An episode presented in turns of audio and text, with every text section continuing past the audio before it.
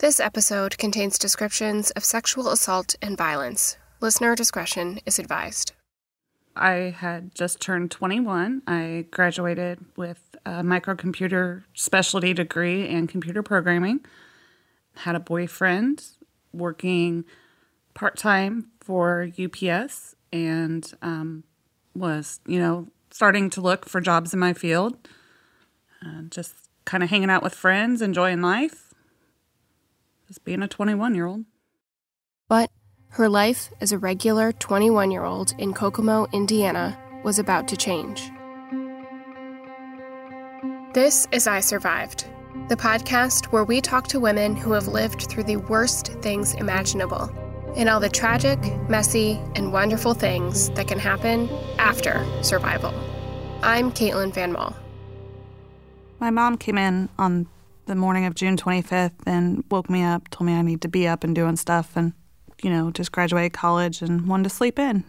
And at that time, she left for work, and I went back to sleep for a few hours. On June 25th, 1998, Anita slept until about 10 a.m. and then got up and went to the kitchen. She had plans to go to lunch with her boyfriend and grandparents in a couple hours. And the next thing I know, the telephone's ringing and the door, um, there's a knock on the door and I answered the phone, ran over, answered the door, and Victor Steele was at the door. About a year before, Anita had worked at the gym Steele belonged to. She thought he was a little creepy, but mostly harmless. He didn't shower regularly, and Anita said she would have to hold her breath when he stopped to talk to her about his science fiction writings.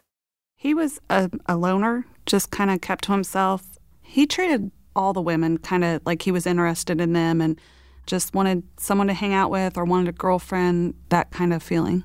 The gym closed in May of 97, and I started a job at another place, so I hadn't seen Victor Steele in over a year. I just woke up. It didn't have time to hit me on why is he here. Um, he asked for a glass of water. I know he rode his bike. Um, it was really hot out that day. It just, it never really dawned on me that, hey, why is he at my house asking for a glass of water? She went to get him the glass of water. I had stepped on a tack on the way to the door, and I bent over to clean up the blood from my toe. And I felt this shock in my back, um, an electrical current. And I started screaming and fighting. I didn't know what was going on. My mind just went like in panic mode. I was, well, what was that? What's going on? I didn't know what it was. Um, he hit me again, and I could just feel the electrical currents. And I'm still fighting. And at that time, he reached around the front of me and um, when he reached around, that's when I could see it was a stun gun. And when it hit me, um, then I lost all control of my legs and fell to the ground. When I fell to the ground, he put his knee in my back and um, started tying me up. And you know, my mind's like, what is going on? And he starts talking. He says, I'm going to rob you. I need money. Um, I need to know when, where your bank account is, what your PIN numbers are. He tied me up with zip ties. He put my hands behind my back and put those on um, my hands and my feet and um, told me he was very serious about this um, and pulled a handgun out even um, unloaded it like to show me there was bullets in it and put it back in. And um, he's shaking the whole time and i'm just like put it away. But i believe you. I believe you're serious. Because you know he's shaking and i'm thinking at any time this could go off and he could kill me by accident. He put the gun away and he said, You know, I'm going to go get the money in your purse and stuff. And I'm thinking it's all going to be over in the next few minutes. He's going to be gone. And he tells me he has to take me with him. This episode of I Survived is supported by Madison Reed. I've been dyeing my hair for about five years, and my options have always been the same either outdated at home hair color or the time and expense of a traditional salon. But Madison Reed is changing all that. It's salon quality at home hair color starting at just $22. I Survived listeners get 10% off plus free shipping on their first color kit with code SURVIVED at madison reed.com.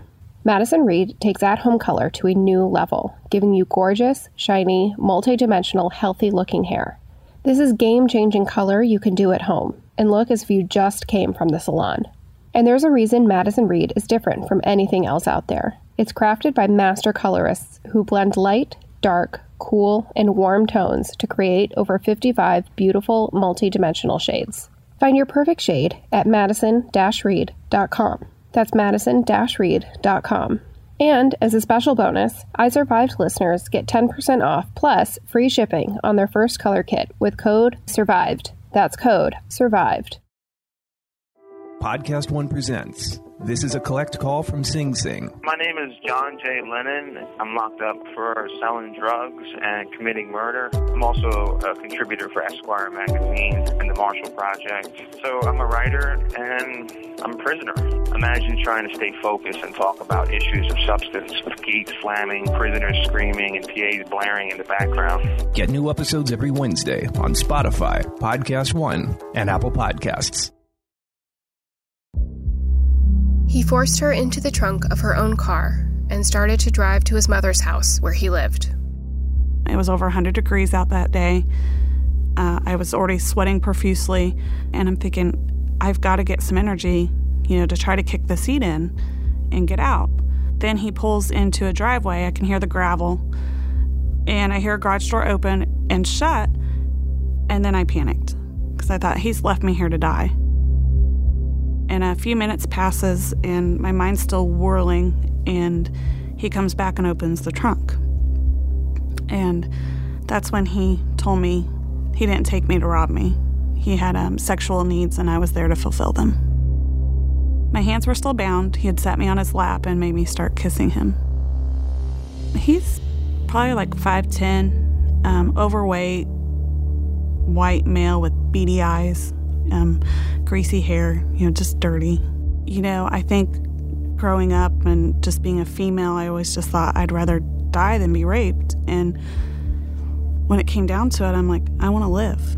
And whatever I have to do to get myself out of this situation, I will. You know, and especially when he said, if you don't comply, I'll just kill you and find someone else. Well, why have two families suffering? He raped me repeatedly in the garage and then he um, started packing because he told me he was taking me somewhere. He took her out of the garage, into his house, and up the stairs to his room. He put her in a metal cabinet turned on its back and locked her in. I was there, I'd estimate, four or five hours. And the first time he put me in the metal box was to go hide my car.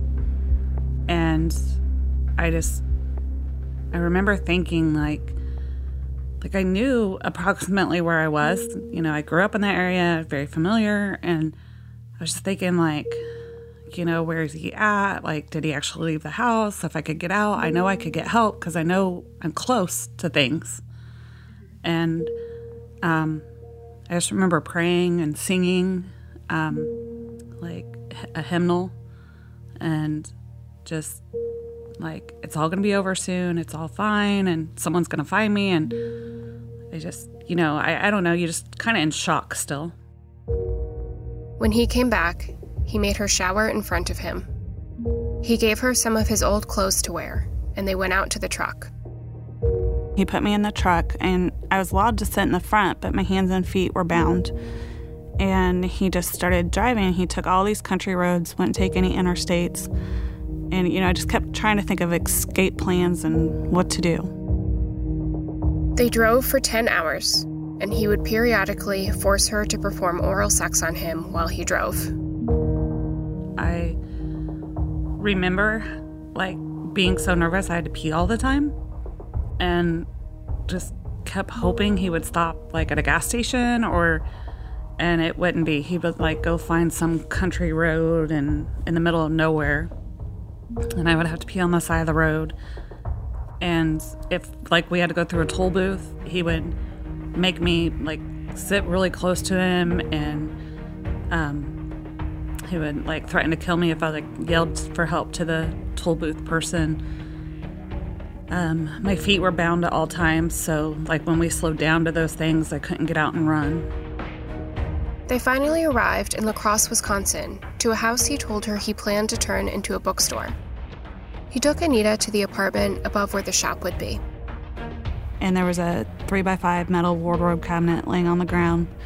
And um, he told me that's going to be my bed. And he cut the straps off my arms and he let me get in it. And I could hear him doing something at the top, you know, his way of locking it. And, you know, for that moment, I'm like, I'm safe. You know, I'm away from him. I'm okay. You know, the box became my safe haven. But the box was far from pleasant.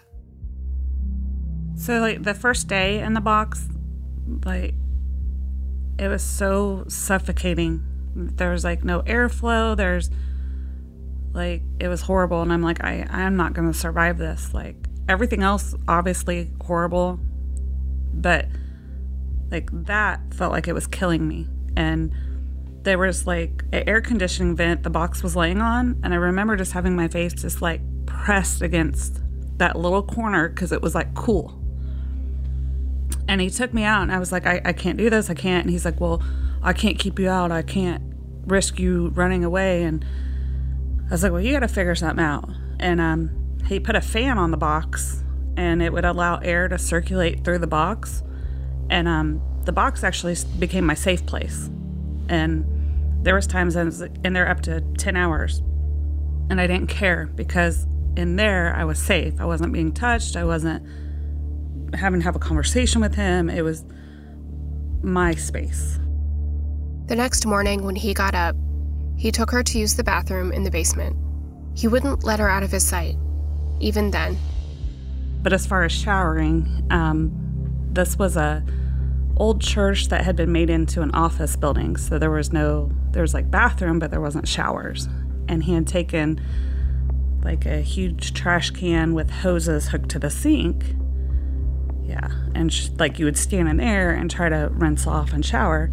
But, um, the first day he like just stood there and stared at me while I showered. And so I just stopped showering. After she used the bathroom, he took her back upstairs and made breakfast. She refused to eat. Then he raped her again. I guess I, I went somewhere else. Like, you know, I, it, it's almost like, you know, making a to do list. Like, I just, I, I thought about everything but what was happening. Like, okay, I need to do this when I get home. And, hmm, what do I want to buy people for Christmas? And, like, just anything but what was happening. Later that afternoon, they watched a movie. He didn't make it through the whole thing before raping her again. Then he asked her if she wanted to play a board game. Are you effing kidding me? I mean, that's what went through my head.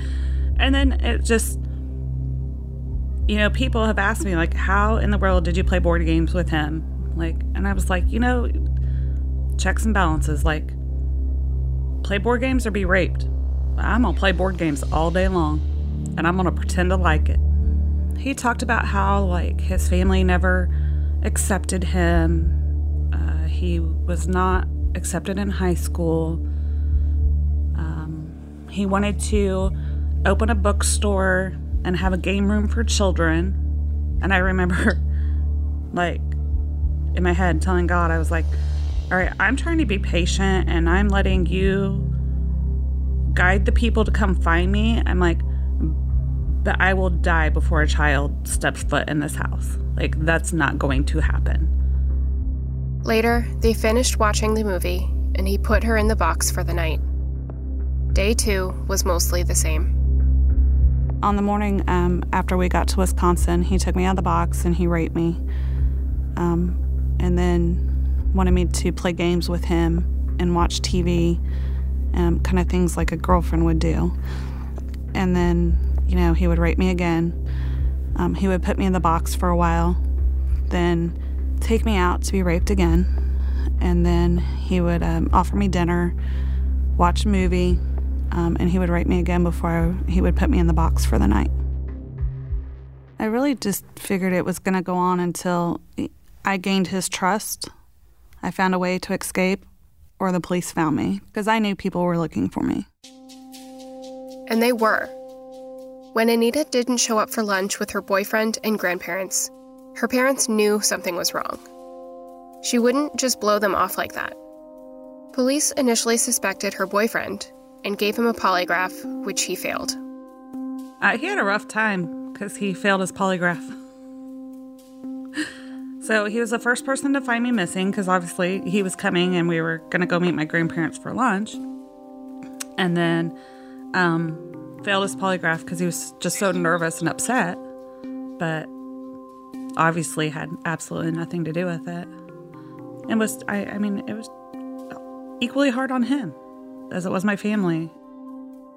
On day three of Anita's disappearance, police interviewed her old boss from the gym. She brought up Victor Steele, and his name went on a very short list of suspects. His background check revealed a 1985 conviction for raping a woman who had rejected him. He was sentenced to 20 years, but released on good behavior after serving 10. Anita didn't see any opportunity for escape, so the days dragged on. He would tell me that he would make fake noises and act like other people were in the house, and if I called for help, he would kill me. Um, might play tapes to make it sound like the police were there. Um, just do anything, it kind of a mind game to see if I would, you know, or he might stay quiet and then I would think he was gone. If I tried to get out, then he'd be sitting there. Day four, she watched I Love Lucy on TV and he raped her twice. Day five, he made her clean the apartment and raped her anally so brutally she passed out. Day six, she vomited and had bloody diarrhea from the rape the night before, so he didn't touch her. They played a board game. Day seven, he built shelves for the bookstore and she set up the computer for him, happy for the solitary task. Detectives pursued Steele as a suspect and eventually learned from his mother that he had left town fairly suddenly. While interviewing her, detectives saw his new address written on a whiteboard on her fridge. Around 5:45 p.m. on day 8, July 2, 1998, the SWAT team raided the house and found Anita locked in the box. I heard I was quite funny.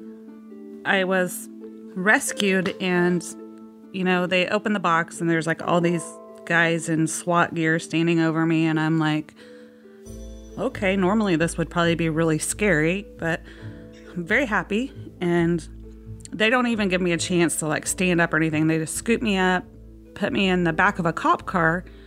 And at that time, I was really scared because I thought he was out there somewhere. But I guess, you know, the news people had already gotten wind of it and they were out there with their cameras. And know, there's actually f- footage of me being carried out of the house. And um, then all my friends were like, You weren't walking. What's wrong with your legs? I'm like, They didn't give me a chance to walk. It's like, um, but they wanted the ambulance closer, so like there wasn't so much footage of me. And I get back in, in the back of the ambulance and I'm bawling. And they're like, It's okay, it's all over now. You don't have to cry. And I was like, I haven't cried in eight days. Because he told me, he's like, if you're just going to cry and be miserable, then I'm going to rape you because, well, because if you're going to cry, I'm going to give you a reason to cry, kind of. And so I, I'd stopped crying. So I'm bawling, and they're like, okay, cry, cry, do whatever you want. And I was like, I want to talk to my mom and dad. I have to go home. I'm in a wedding, and my credit card bill I think's overdue. And they were like, seriously? I was like, I've had eight days. I've had a lot of time to think about things, okay? Before they started the tests at the hospital, she was able to talk to her family on the phone. They let me talk to him pretty quickly, at least for a short conversation, so like they could hear my voice, know I was really okay. And then um, we did all that stuff, and I, t- I talked to him again before I went to the um, end of the police station, and then when I was done afterwards. We didn't really talk about it. Like that, really, the thing I remember, my brother's like, "You are going to prosecute, right? You're a really nice person. You're sweet. You just." A lot of times just want to push things under the rug and be done. And I was like, oh, hell no. Like, no.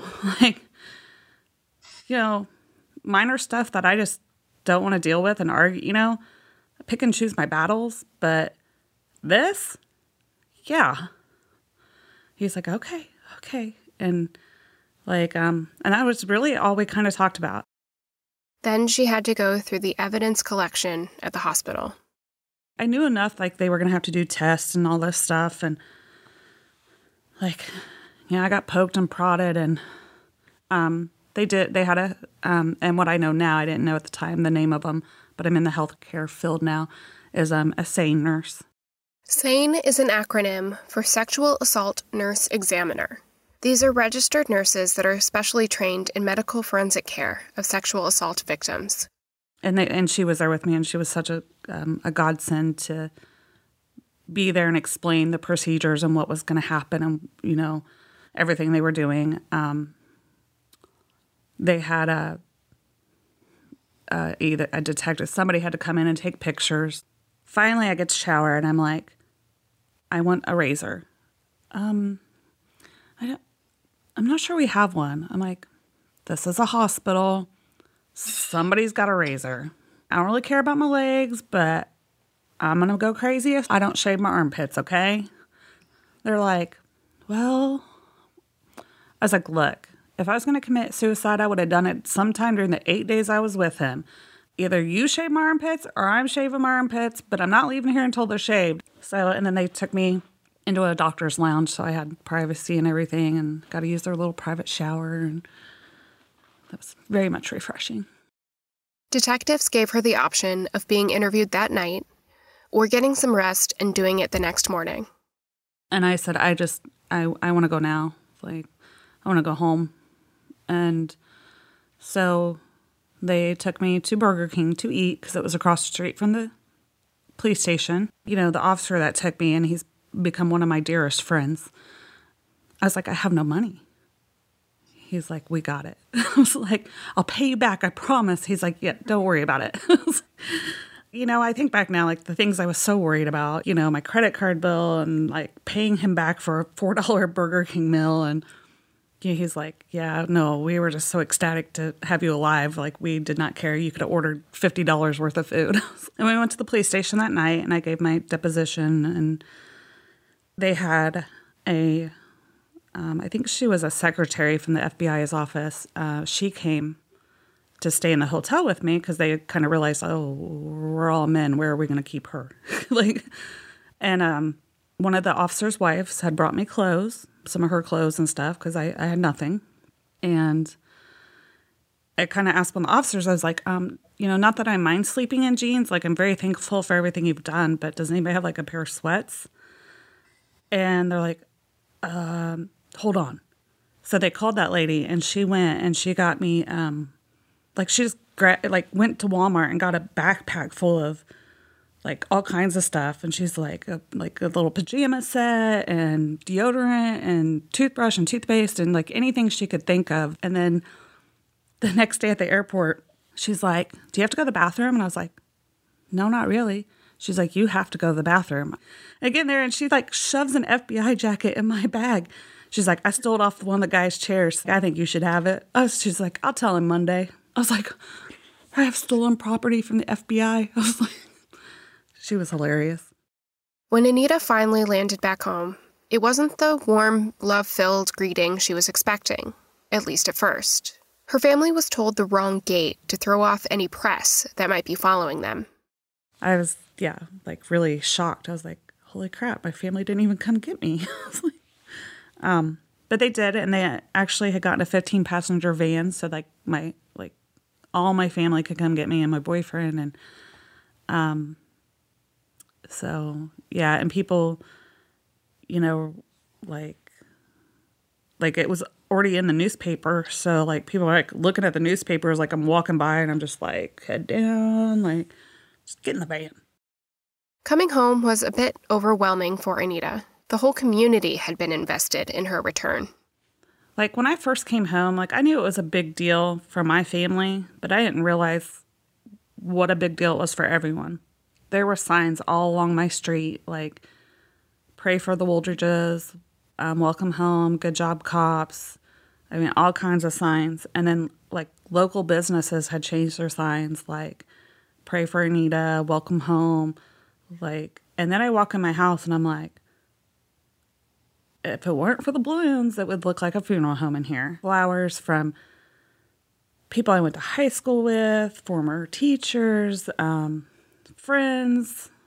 I, I mean, everywhere. And then even like the first or second day um, of the week after I was home, there was I think 32 cards in the mail, and you know, my brother and I kind of joked. I'm like, tomorrow's headline in the paper is going to be like, local woman survives eight day ordeal to be gunned down by the Postal Service. And, you know, um, and I was getting tons of mail, and I still have every one of those cards. Um, you know, if I ever have a bad day, take a few out, a little encouragement. A lot of them from people I knew or my parents knew, but some from complete strangers. Just, I heard your story and I want you to know you've been prayed for. Just complete blessings. With Anita home, their house was almost a revolving door of visitors, which was nice, but also not what Anita wanted to be doing. Initially, Anita avoided talking about what happened with her family. I pretty much wanted to go everywhere and do everything, and my family wanted to keep me cooped up and all to themselves. So they knew from like the news and everything, you know, obviously I was kidnapped and that and I was raped, but they didn't know a lot of the extent of it and my brother, I'm I'm really close with him, and I probably leaned on him the most. And I love my sister dearly, but it was really hard on her. Um, obviously, hard on my mother. My dad probably took it the hardest. Um, I brought like a little pamphlet home that was what to do if your loved one is um, like sexually assaulted and kind of just like left it out. like, you know, because it's one of those like nobody really knows what to say. But I always had their support and I knew they'd listen. Um, but I leaned more on my friends and my um, therapist for, you know, more of those things because I knew it was equally hard for them to hear it. She also tried to lean on her boyfriend, but he wasn't able to take that on. It it destroyed my boyfriend and I because I wanted to talk about it uh, and more with him, I guess. Just I don't even know why. Just I just want he was my support and and he felt so bad because he thought he should be my protector and been there. And I'm like, if you had been there, he would have killed us both. So I'm like, you have to stop. He was kind of like, let's never speak of this again. Um, and obviously, that is not how I was going to be. He wanted to be intimate, and I didn't. And, you know, later I found out, like, you know, sometimes men think that, well, she did with him, why won't she with me? Even though it's a completely different scenario and they know in their heads that's not right, but like I didn't willingly do that, but then they want to be like, but she loves me, so why can't she with me? And I'm like, I'm just not ready. So, um, he's and he's a wonderful guy. You know, we don't we don't talk anymore, but if I see him out and about, we do speak and say hi and stuff. There's no ill feelings or anything. But um, he is a good guy. He's a good member of this community. But it, it just wasn't meant for us. Anita did see a therapist, although reluctantly. And I will tell you, my very first appointment, she was like, So why are you here? And I'm like, Because they made me. I was like, I don't want to be here. And I, and I told her, I said, I have no doubt I'm eventually going to need you. I was like, but I don't need you now. And I was like, I mean, I'm sure it came off. I mean, she was professional. She knew. Like, you know, I I think I was being a total bitch, but I know I she knew that it was just all the emotions, and I was still adrenaline. I still had all the sports, still, you know, it's still in the papers, still getting cards. I was like, I don't need you.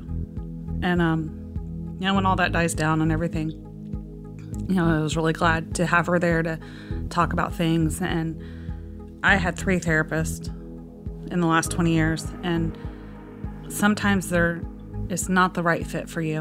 And it's okay to switch. It's okay not you know, if you're not getting fulfilled by one, I'm, you know, I'm not saying go to them twice and make your decision or something, but like, you know, I was with one throughout my trial and the months up, so I was glad I had already established a relationship with her.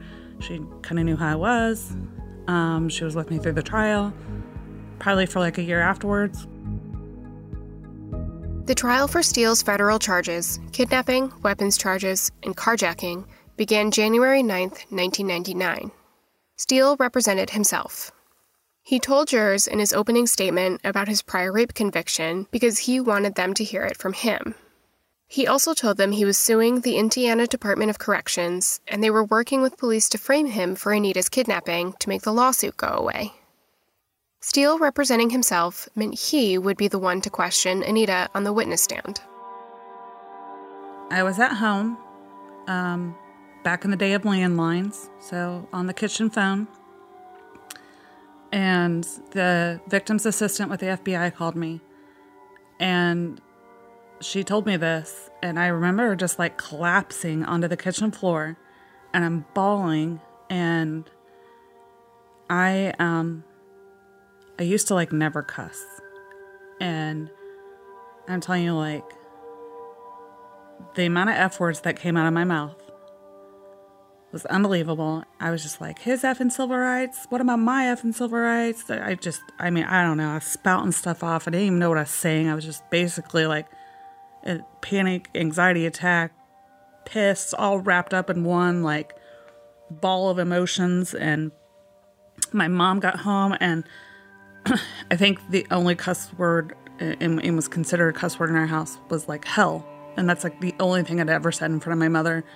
And I'm like, F this, F that, da da da da da. And then, like, all of a sudden, it's like just stopped. And I was like, uh, I just said the F word in front of my mother. And I just looked at my mom and I'm like, I am so sorry. And she was like, No, I think I think this is allowed today. And I was like, All right, you know. And uh, my victim's assistant came and she apologized. She's like, You have been so strong through everything. She's like, I had no idea this would happen or I would have told you in person and and I don't know, it just it really triggered anger in me. Like I didn't care he represented himself. I cared he got to question me. Like how is that right? A lot of it was like my brother answered a lot of questions for me. Um just, you know, another one of those little blessings having a lawyer in the family, you know, cuz there are a lot of words I don't understand. You know, lawyer terms I don't know. I had him and then the attorneys um, were great about answering any questions. They came to my house and talked to me. Um, I also went to the police station and, you know, they just kind of talked me through the process of, you know, what would happen and when and what, and just so I wouldn't be like stunned or caught off guard. Um, types of questions that might be asked. Um, my attorney told me, you know, we have no idea what they're going to ask. Here are some questions they might ask. Just, um, and, you know, and just to reassure me that anything they think is inappropriate, um, or if they can tell I'm getting upset, they will handle it. And I was like, okay. And there was, um, the one time, um, so my victim's assistant was in the audience and I mouthed the word like motherfucker to her. And she got my attorney's attention was like, you need to give her a break. Like she now. Like, she's at her breaking point. And of course, it ended up being fine because he made a fool of himself and it was ridiculous. But his defense was he didn't do it. So he was trying to prove he wasn't even there. Um, so he said, it was all third person. Did you know that the defendant has a curvature of the spine and can't lay on his back?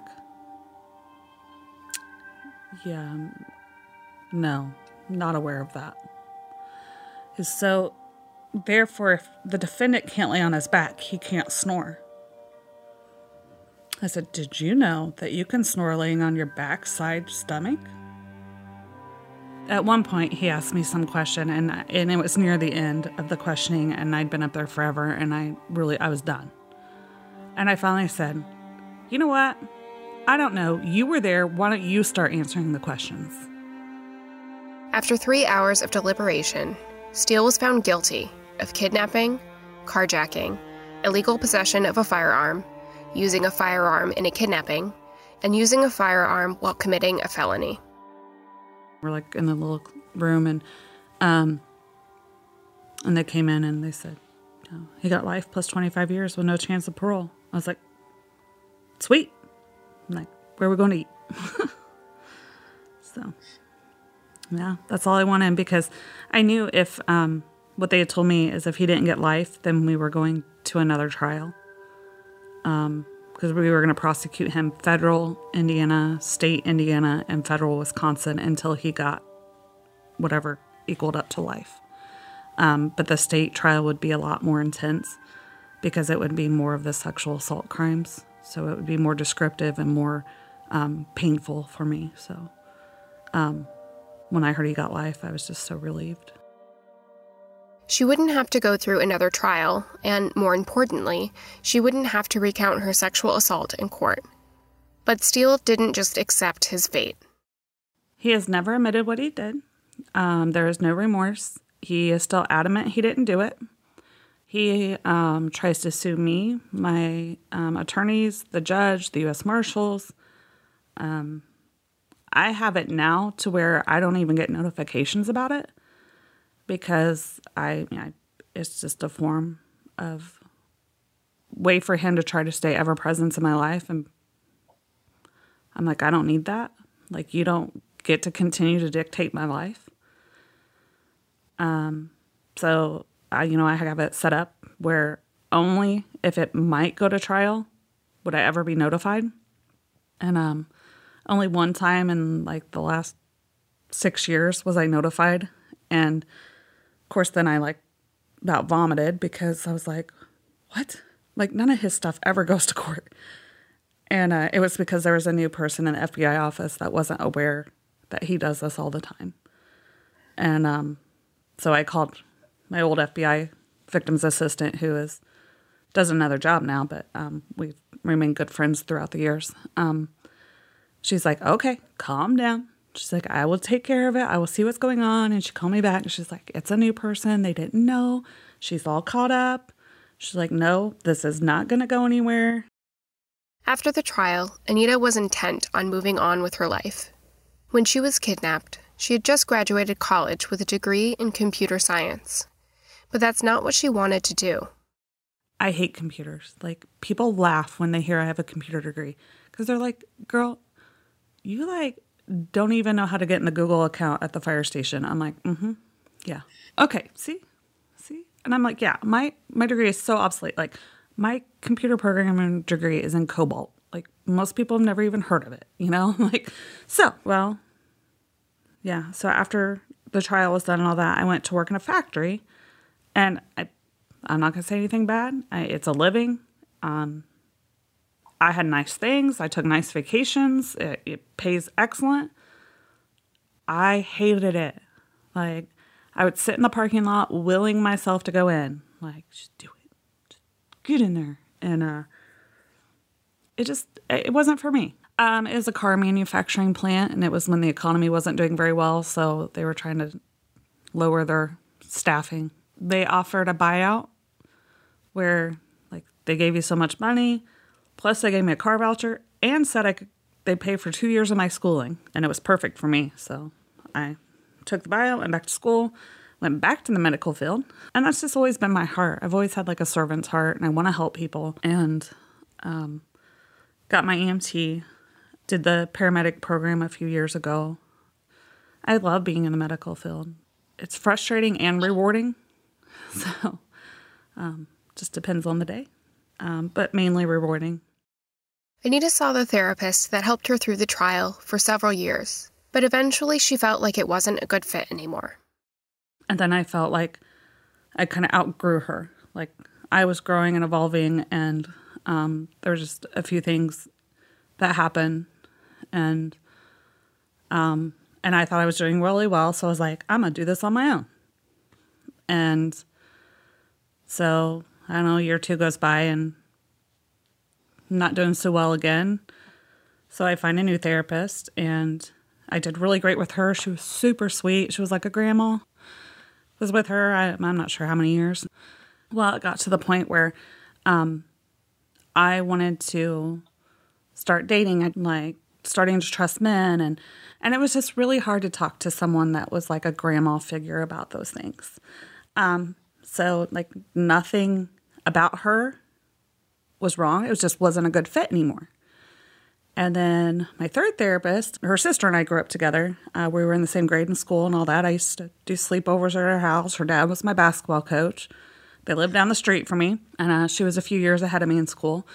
So I knew her, and um, I was like, I don't have to start at the beginning. She knows the story.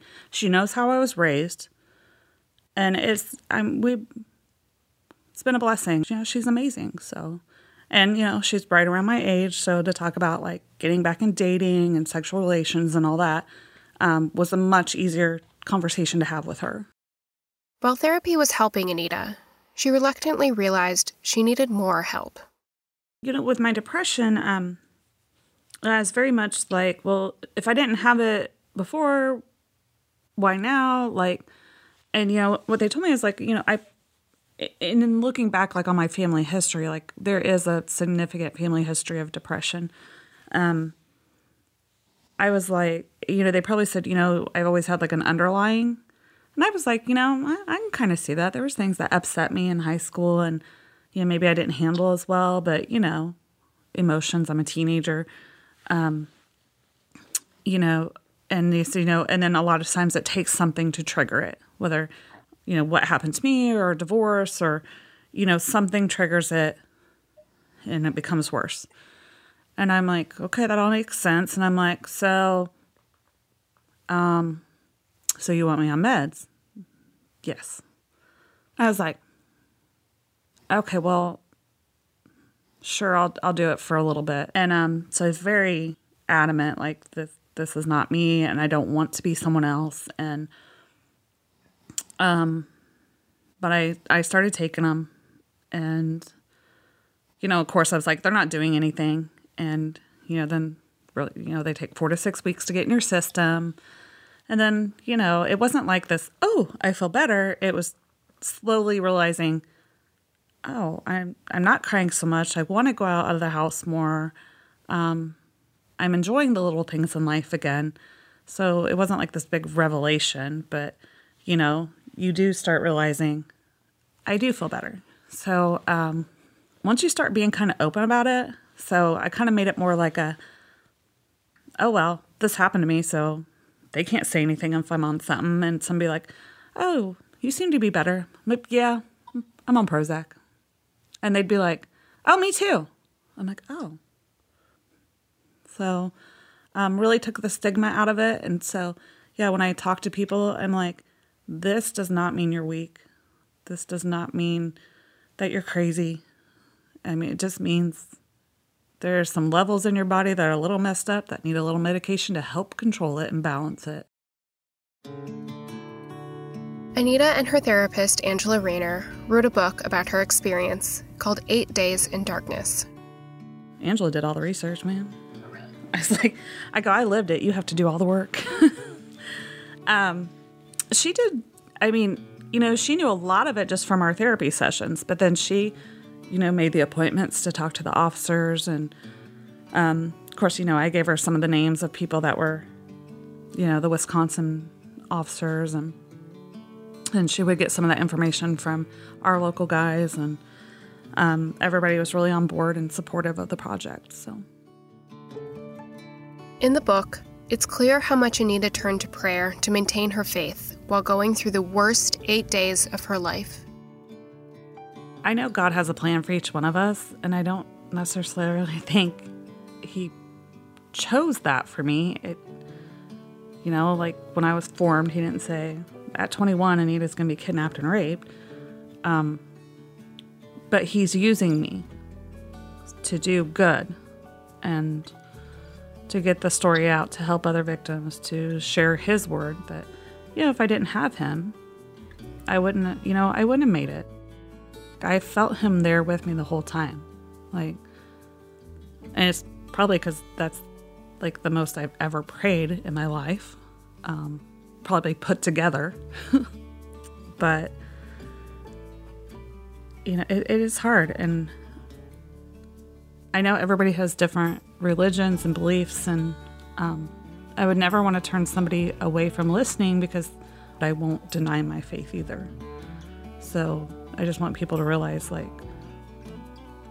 find something you believe in that gives you faith and hope because that, that really is what got me through.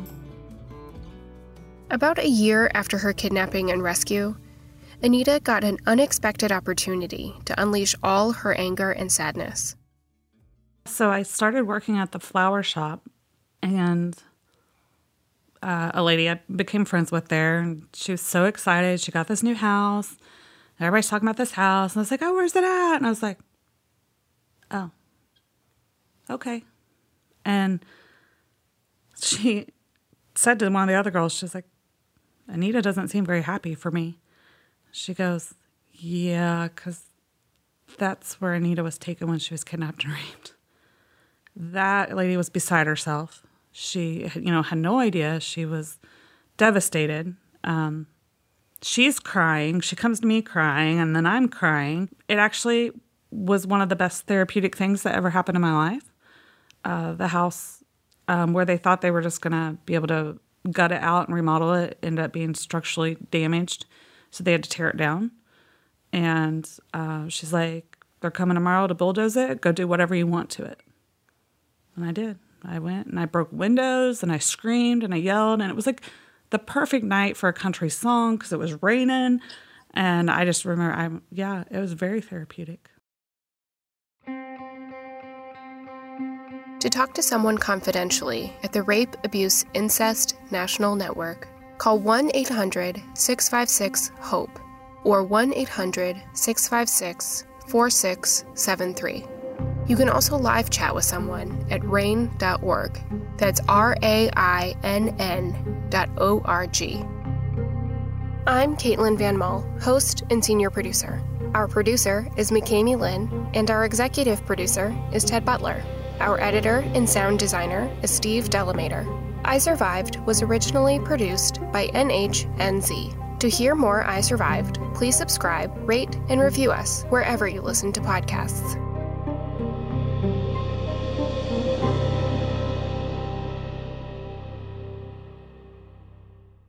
Grab a 30-day free trial of LiveXLive Plus, and you'll get unlimited skips, commercial-free music, and all of the podcasts and live streaming events you can handle. Visit livexlive.com slash podcast one to learn more and start your free trial.